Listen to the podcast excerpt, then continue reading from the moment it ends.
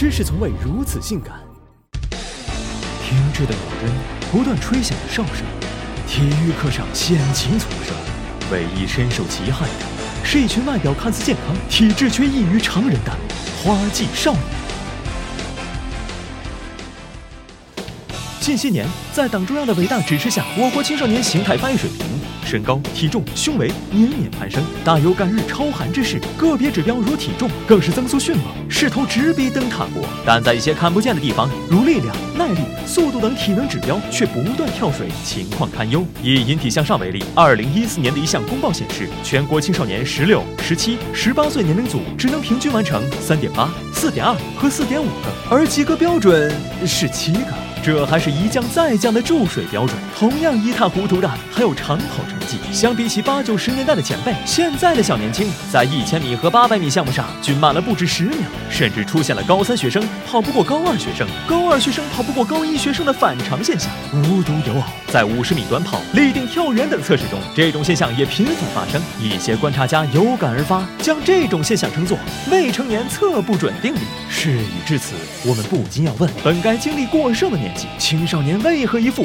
萎靡不振的样子？这事儿归根结底，首先是政策和支持不够。在过去的很长一段时间里，有关部门对学校体育工作不够重视，这直接导致了部分学校体育教师数量相对不足。据教育部信息显示，我国体育教师缺编超过30万。既然体育教师不够，那就语文老师来凑。都说艺术来源于生活，这不是没有道理的。此外，学校场地不足、体育器材匮乏，也是制约青少年进行体育锻炼活动的两大因素。这种大环境下，别说提高身体素质了，不出意外就是万幸了。既然安全问题绕不过去，且我国又是独生子女大国，一些本着从根子上杜绝失独家庭的校方，干脆取消了部分体育项目，比如单双杠、鞍马、足球等。若不是国家强制规定男子1000米和女子800米为必测项目，跑道恐成历史名词。在学校的不懈努力下，基于不出汗、不脏衣、不喘气、不摔跤、不擦皮、不受伤、不长跑、无强度、无对抗、无冲撞的3无7不温柔体育大行其道，青少年沐浴其中，感受着学校无微不至的关怀。虽说好多副本都被关了，但好歹服务器还开着。再不济，体育课上也能放放风、撒撒欢。但在升学压力空前紧张的今天，服务器变私服的现象屡见不鲜。毕竟前有小升初，后有中高考，想上好学校，分数最重要。据调查，我国中小学体育开课率相对较低，仅有43%的小学生和25%的初中生每周上3节体育课，这距离青少年在校每天锻炼1小时的目标相差甚远。谁能料到，等体育老师来敲门，竟成了比富坚老贼更新还奢侈的事儿。面对语数外占得满当的体育课，有些痛，只有政治上的老茧知道。成绩不好顶多算个次品，身体不好是会沦为废品的。这么简单的道理，很多人就是看不透。也罢，既然在学校锻炼身体的路被堵死了，回家呢？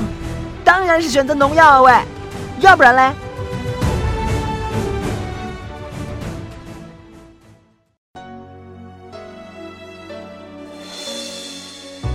青春和活力献给高考，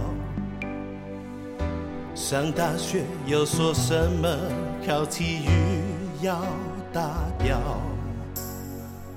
看着一望无尽的跑道，心里在我操，